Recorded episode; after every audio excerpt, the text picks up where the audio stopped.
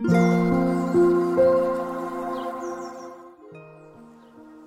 さんこんにちは、なおこです。インタビューライターがお送りするつづるラジオ。このチャンネルでは取材や執筆を通して学んだことフリーランスの暮らしやキャリアについてお話ししています。今日は4月12日水曜日です。皆さんいかがお過ごしでしょうか？えっ、ー、と4月のえっ、ー、と2週目に入ったので3週目かな？はいまあ中旬に差し掛かってきているのでなんだかあの SNS とかを見ていると私の周囲ではあの娘が入学小学校1年生になりました。息子が小学校1年生になりました。みたいな感じのあの情報がすごく入ってきます。なんだかあの私の知り合いの周りの方の世代的にもこう小学校入学みたいなタイミングがすごく多いのかなと思うんですけれどもなんだか本当にこう新しい環境新しいスタートの季節だなっていうのを感じています。まあそんな中なんですけれども私はまあフリーランスとして働いていて特に新年度みたいなあのそういった雰囲気は全くなくって、まあ、そういった情報を見てあなんか新しい年度に変わったんだなっていうのをあの感じているっていうところです。はいまあ、年度の変わり目にあの瞑想の合宿に行っているくらいなので 本当にあの全然もうあの年度とかは全然こう意識せず過ごしているなっていう感じがしました。でですね昨日おとといとこのスタイフの配信の中で私が参加してきたヴィパッサナー瞑想の合宿についてお話をしました。でまああの私はこう喋るよりも文章を書くっていう方が割と好きというか得意というか、まあ、やりやすいのであのノートの記事にヴィパッサナー瞑想の体験を書いておきたいなというふうに思っていてそれを今日、えー、公開しました。なんだかいろいろと感じたことがありすぎてものすごく長い記事になってしまったんですけれどもあのさらっとですねヴィパサナ瞑想の瞑想センターの写真とかも載せたのでもしこう気になる方がいたらそんなにこう隅々まで読まなくてもさらっとこう眺めてみてもらえたら嬉しいなと思います。でまああのヴィパサナ瞑想ってていうのを初めて聞いた方もおられるかもしれないんですけれども、まあ、簡単に言うと自分のあるがままの状態を見つめるっていう瞑想法で特別何かその言葉を自分の中で唱えたりとか深い呼吸をしてそこに意識を向けたりとかそういうことはせずにただただ自分の体の感覚を観察し続けるっていうような瞑想法です。でこれをやるとどうなるかっていうとその人々あの人間がこうこの人生って生きている中で苦しみってありますよね。あのもちろん幸福を感じている時もあるけれども人生の中であの苦しいという感じることって誰もがあると思うんですけれどもそれが、えーと、どんどんこうなくなっていくそういったうん技というかそれを身につけられるのがそのヴィパッサナー瞑想なんですね。でまああのその中でそう今日話したいなと思ったのがこのヴィパッサナー瞑想の合宿の中で毎晩あの講話を聞くことができるんですね。誰の講話かというとヴィパッサナー瞑想の指導者であるあのご縁家さんという方の音声まああのあれですね元は英語なので日本語訳を聞くことができるんですけれどもその話が本当にあの何ていうか毎回あの興味深いというか勉強になる内容なんですね。まあ、ただメモを取ることができないのでちょっと記憶で喋るっていう感じになるんですけれども確か2日目くらいの講話の中で私が本当に、えー、の興味のある話題が出てきたのでもうすごいあの何て言うか嬉しいなっていうふうに思ってしまったんですけれどもそれがあの素粒子の話だったんですねこの瞑想の中で瞑想とか人生の苦悩苦しみみたいな話の中で素粒子が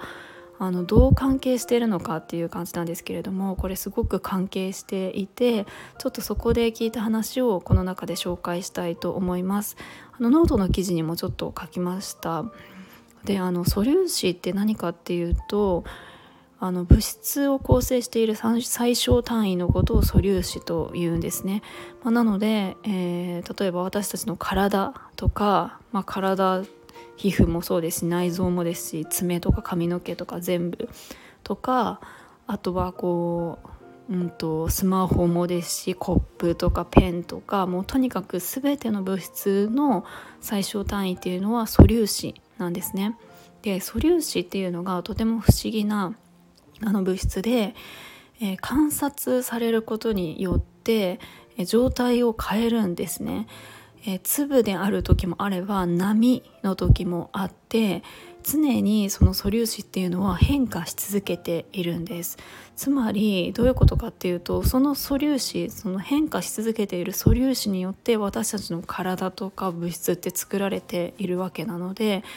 あの目に見える私たちが目に見えるものとしてはいや変化してないっていうふうに思うかもしれないんですけれどもすごくミクロな世界もっともっとあの細かい世界を見ていくと,、えーと、変わり続けているんですねだから私たちの肉体って自分の皮膚はずっとここにあるって思いきや素粒子レベルで見るとあのこの空気中と皮膚の境界線っていうのはすごく曖昧で常に変わっているだから私という存在も常にこの一瞬一瞬変化し続けているんですね。まあ、それは人だけではなくて物質も同じです。でそれはえーとまあ、科学的にもそういうものはあるあのそうであるということは証明されていますし、まあ、ご縁家さんはその瞑想の世界の人ですけれどもあのあのビパサナ瞑想を発見したゴーダマ・ブッダという方あのも、えー、ブッダはあのそのその素粒子常に物事は変化し続けているっていうことを科学ではなくてあの瞑想をしていくことで気づいたみたいな感じなんですね。まああのなのでどういうことかっていうと常にこう私たちの体もですしあとは心や意識も、えー、変化し続けているものなんですよね。なので全てのものは生まれては消えていくっていうことを繰り返しているわけなんです。まあ当たり前ですけれどもあのこの世界のものって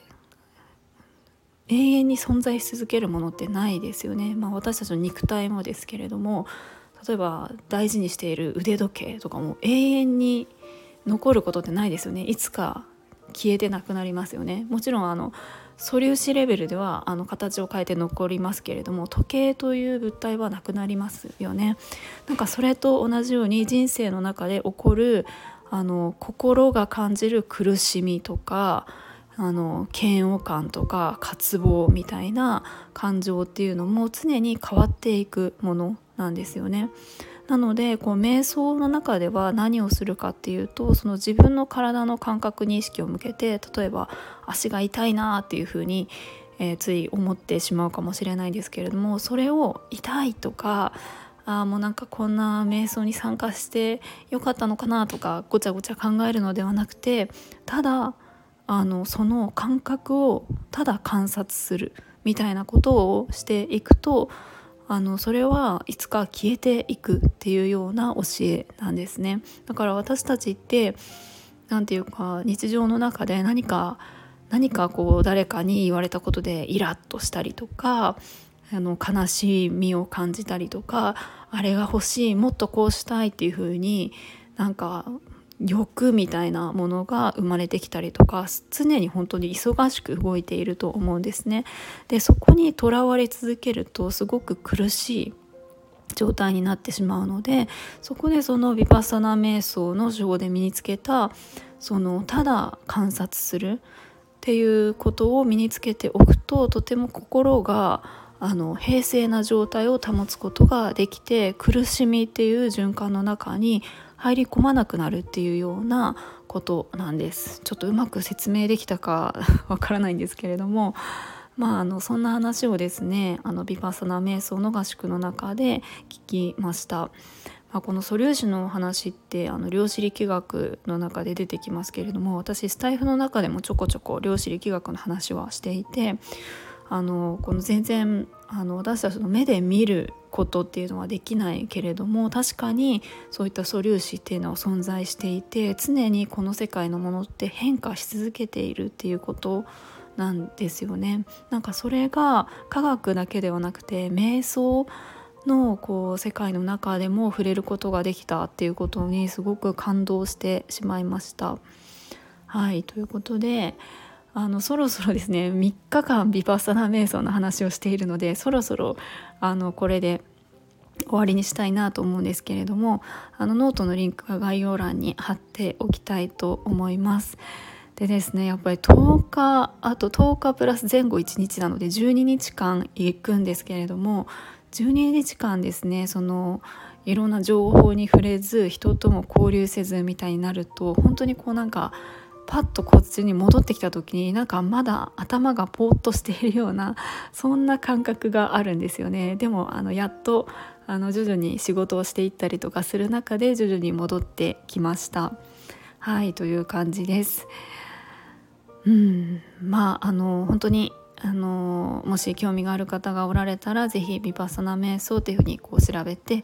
えー、見てもらえればなと思います。日本ヴィパッサナ協会というところがいろんなあのコースのあの情報などを公開しています。ということで今日も最後まで聞いていただきありがとうございます。もいもい。